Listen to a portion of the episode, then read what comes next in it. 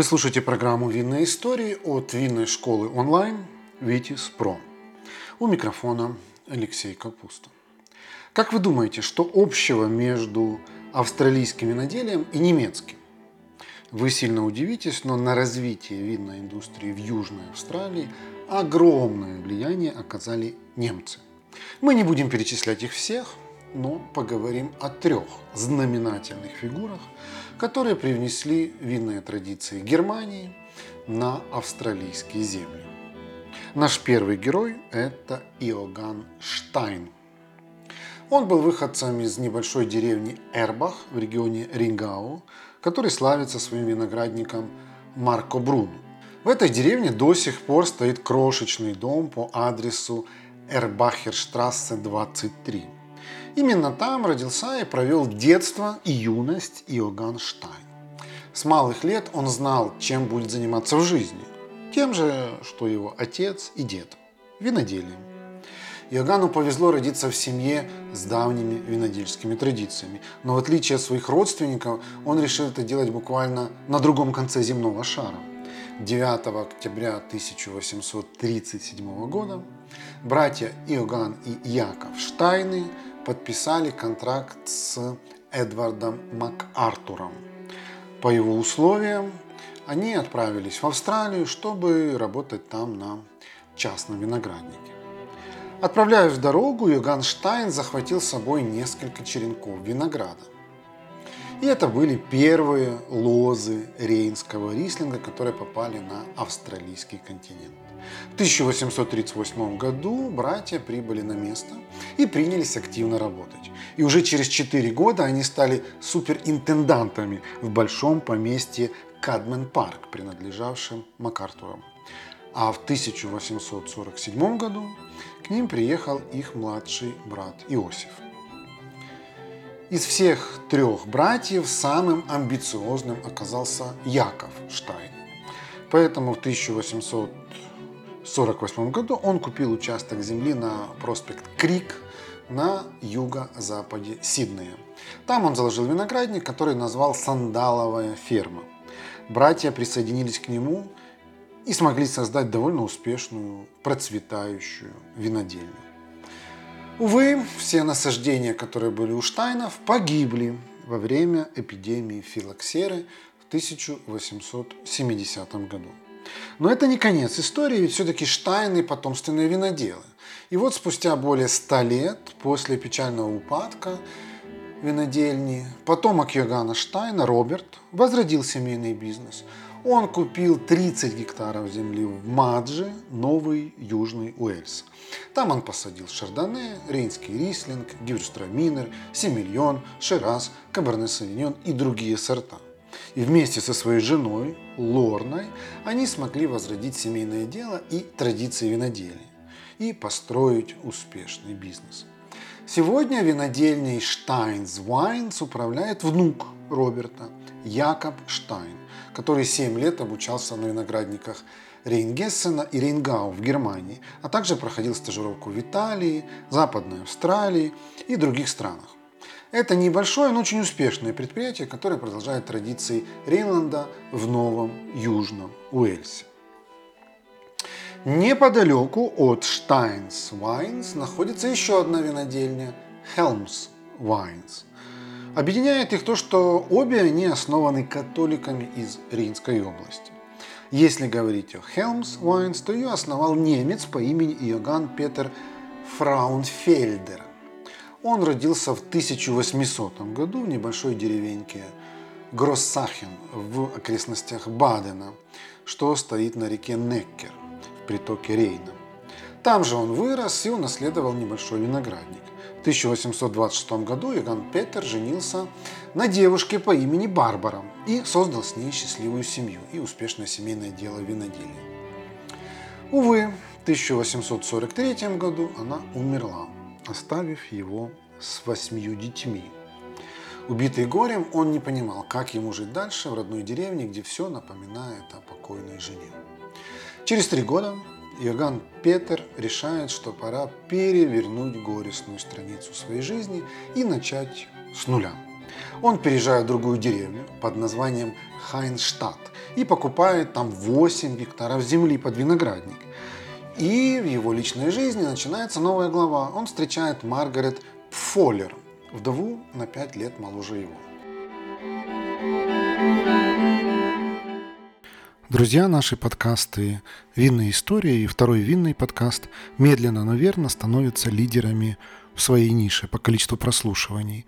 Нас слушают настоящие любители вина, а значит, у нас можно купить рекламу. Запросите наш медиакит по ссылке в описании к этому подкасту, и вы удивитесь, насколько доступной и результативной может быть реклама в подкастах. Они женятся 1 октября 1848 года, а 7 недель спустя семейство отправляется в Роттердам. Оттуда они плывут до Лондона, где садятся в барку Беула, которая везет их в Сидней. Почему Фраунфельдер вместе с женой и семью детьми от первого брака решил так резко изменить свою жизнь? Ведь он вроде бы только-только начал все с чистого листа в Хайнштадте. Купил участок, налаживал там виноградарство. Есть версия, что он, будучи католиком, бежал в Австралию от религиозных преследований. Однако достоверных доказательств этой теории нет. В целом же на Биуле было много выходцев из городов и деревень Рейнской области, которые плыли на юг Австралии в поисках лучшей жизни. После четырех месяцев плавания 3 апреля 1849 года барка вошла в порт Сиднея. Семейство Фраунфельдер там встретили тепло и дружелюбно. Во всяком случае, так они написали в своих письмах родственникам, оставшимся в Германии. В Австралии Йоган Петер стал Джоном Питером. Он подписал контракт, по которому должен был отработать на местных виноградниках не менее двух лет – это были непростые годы тяжелого труда и нелегкой адаптации. Фраунфельдеру пришлось принять тот факт, что он продал свои 8 гектаров на родине, чтобы поехать за океан ухаживать за виноградником в полтора гектара. После завершения контракта семья приехала в Олбери, еще с несколькими друзьями-иммигрантами, с которыми познакомились еще во время плавания. В 1851 году они вместе арендовали участок в 4 гектара. Поселенцы начали обустраиваться на новом месте, строили хижины, мазанные глиной, высаживали виноградные лозы. Там Фраунфельдер получил 40 соток собственного участка, где у него была полная свобода действий. Постепенно немцы обживались на этих землях, их присутствие на воскресных мессах стало столь частым явлением, что местный преподобный Корнелиус Туми решил выучить немецкий. По тем временам это был ну уж очень мультикультурный жест. Фраунфельдер и его партнеры посадили первые лозы в местности, известной как Риверина. Сегодня она стала одним из крупнейших регионов, где производят столовые вина на каждый день для бюджетных австралийских брендов. Йоган Петер Фраунфельдер вошел в историю как один из первых великих виноделов Австралии. В 1860 году его сын Джон в возрасте 24 лет устроился менеджером на крупный винный завод под названием «Виноградники долины Мюррей Феллон» и проработал там более 50 лет. Сейчас винодельней управляет Карл Хелм. У предприятия есть солидный багаж медалей и наград, и пусть это мелкий производитель с крошечными объемами, он смог стать важной частью наследия Рейнланда в Австралии. К слову, влияние немцев прослеживается в виноделии не только Нового Южного Уэльса, но и Аделаиды. И все потому, что в 1842 году в Южную Австралию прибыли три судна из Силезии. На них плыли католики, которые были вынуждены покинуть родину из-за религиозных преследований.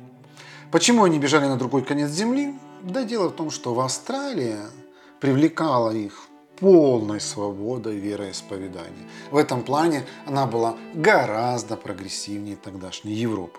Еще одним плюсом Австралии для немцев стало огромное количество свободной земли. И первые же немецкие семьи обосновавшиеся в долине Бороса, стали заниматься привычным для себя делом – высаживать виноградники. Многие из этих лоз смогли пережить филоксеру и дожить до наших дней. Сегодня из них делают выдающиеся вина, которые высоко ценятся в мире. И большинство производителей этих вин – прямые потомки немецких переселенцев. Еще один немец, который повлиял на развитие австралийского виноделия – Вольф Блас. Сегодня это авторитетное в винных кругах имя и бренд с международным признанием. Их узнаваемая этикетка с орлом украшает винные полки по всему миру. Давайте вспомним, как начиналась эта история. Для этого нам с вами придется переместиться в октябрь 1957 года. Итак, представьте, Восточная Германия после окончания Второй мировой войны. Прошло 12 лет. Молодой выпускник престижного винного колледжа в Гейзенхайме Вольфганг Блас получает диплом мастера погреба. Друзья, приглашаю вас заглянуть на сайт нашей винной школы Vitis.pro. Там вы сможете найти наши онлайн-курсы, в том числе короткие, стоимость которых сравнима с ценой одной бутылки вина. У нас есть экспресс-курсы для совсем начинающих, есть фундаментальные, углубленные, есть бизнес-курсы и профессиональные обучающие программы для тех, кто хочет сделать карьеру в сфере вина. Нашу страницу найти очень легко. Ее адрес vitis.academy. На всякий случай ссылку на нее оставлю в описании к этому подкасту.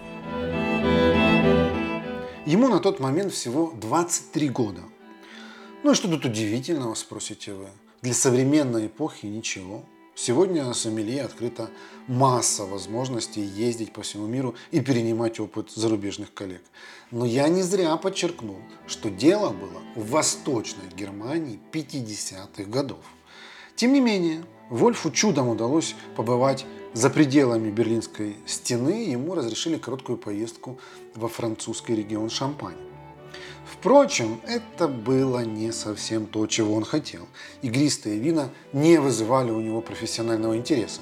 Все, о чем мечтал Блас, это делать качественные, насыщенные, многогранные красные вина. Сами понимаете, что для человека с такой мечтой Вольф родился и жил явно в не самом подходящем месте. Потому что Германия все же край белых вин. А вот красные здесь получаются, ну, сами знаете. К счастью, в какой-то момент Блас осознал, что если останется на родине, то никогда не сможет сделать вино своей мечты. Его манила Австралия своим жарким солнечным климатом и духом свободы. Впрочем, чтобы попасть на этот заветный континент, Вольфу Бласу пришлось преодолеть немало препятствий. Сначала он несколько лет проработал в крупной дистрибьюторской компании в Британии, и там же впервые попробовал австралийские вина. Тут-то выяснилось, что его ожидания от них были сильно завышены. Вольф просто не мог понять, как в стране с такими роскошными условиями для виноделия могут получаться настолько паршивые вина. Впрочем, мы не знаем продукцию, каких именно брендов пробовал Блас, потому что на тот момент австралийские вина и австралийское виноделие уже вышло на приличный уровень, и там были достойные вина. В общем, после своего неудачного дегустационного опыта Вольф задался целью поехать в Австралию и показать им, как нужно делать вино. Момент для этого он выбрал не самый подходящий. На дворе стоял 1961 год, который выдался для местных виноградарей ну, неудачным. Из-за этого молодому специалисту из Европы было очень сложно найти там работу. И все же Власу таки удалось устроиться в кооператив Кайзерштул в долине Бороса. На тот момент уже прошло более ста лет с тех пор, как здесь обосновались первые немцы. И вот в долину снова приехал винодел из Германии. Тут-то Бласу и пригодился его опыт стажировки в Шампане, потому что кооператив занимался производством игристых вин. Да, снова Вольфу Бласу пришлось заниматься совсем не тем, о чем он мечтал. И так продолжалось три года, пока не закончился его контракт с Казерштул. Отработав свой последний день в кооперативе, он купил авто Volkswagen Beetle и отправился в путь. Блас, по сути своей, стал виноделом на фрилансе, который катался из одного предприятия в другое и помогал им развивать винные технологии. Он настаивал на том, чтобы виноделы переходили на современные чаны из нержавеющей стали, а для выдержки, чтобы использовали новые дубовые бочки. Блас то и дело уговаривал виноградарей расширять посевные площади Каберне Савиньона, поскольку он считал этот сорт самым перспективным для Австралии. И, наконец, он смело экспериментировал с купажированием различных сортов винограда. Он создавал бленды с превосходными вкусовыми качествами. При этом щедро делился со своими австралийскими коллегами своими наработками. Благодаря ему продажи у многих экспортеров пошли в гору. В 1966 году на свое 33-летие Вольф сделал роскошный подарок самому себе. Купил небольшое здание в Бильяринской дороге в Танунде в долине Борос. На это он потратил большую часть своих сбережений и даже несколько лет жил очень скромно, все до копейки вкладывая в развитие бизнеса. Зато на качественных саженцах и новейшем оборудовании для своей винодельни Блас не экономил. А еще он сделал ставку на узнаваемый логотип. Почему он выбрал на эту роль именно орла, спросите вы? Ну, во-первых, это один из немецких национальных символов. А во-вторых, бильяна в переводе с языка местных коренных племен означает орлиный ястреб. Орел, символизирующий переплетение культур, занял свое законное место в верхней части этикетки. Позже Блас начал размещать на этикетке все свои медали и награды. Этот ход оказался беспроигрышным. В Австралии любят победителей. Поначалу молодого европейского винодела в Австралии воспринимали как выскочку. У него были серьезные проблемы со сбытом, в том числе и на международном рынке. Но со временем он смог удивить всех и завоевать свое место под солнцем. В историю Блас вошел как винодел, показавший миру новый стиль австралийского вина. Мягкое, фруктовое, но с многогранным, насыщенным вкусом и долгим, долгим послевкусием. Для производства своих выдающихся вин Блас использовал в основном Каберне Савиньон и Шираз. Но не меньшего внимания заслуживают его белые вина. Многие из них получали престижные награды. Благодаря этому Бласу удалось заполучить дистрибьюторские рынки в США и стать одним из величайших виноделов Австралии. Когда в 1991 году Вольф праздновал свое 30-летие жизни в Австралии, на его счету уже было более 3000 наград, в том числе 150 кубков и 760 золотых медалей. А через год он снова всех удивил – продав контрольный пакет акций Wolf Blas компании Милдара. Дальше он эффектно сел в свой Rolls-Royce и уехал в закат, в сторону Аделаиды. Все были ошарашены тем, что человек с такой недюжинной энергией вдруг взял и ушел на пенсию. Сам же Вольф Блас решил, что у него есть законное право на заслуженный отдых, ведь к тому моменту он уже достаточно сделал для австралийского виноделия. История Вольфа Бласса – яркий пример того, как человеку со стороны порой лучше виден потенциал местности, чем тем, кто живет там слишком давно. Будучи немцем, он понимал, что на родине ему никогда не суждено сделать выдающееся красное вино, и переехал на другой континент ради своей мечты. И этот риск, как видим, полностью оправдал себя – Благодаря таланту, опыту, блестящему образованию и энергии Вольф смог стать великим виноделом и заметно повысить репутацию Австралии на винной карте мира. На этой оптимистичной ноте мы завершаем наш сегодняшний рассказ, но скоро, как всегда, вернемся с новыми винными историями. Следите за нашими обновлениями.